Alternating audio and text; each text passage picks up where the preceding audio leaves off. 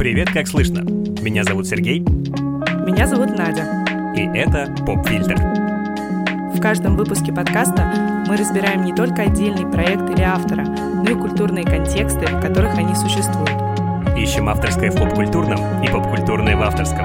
А еще мы заботимся о ваших списках, что посмотреть, почитать, поиграть. А поэтому посоветуем похожие интересные проекты. Ваш поп-фильтр.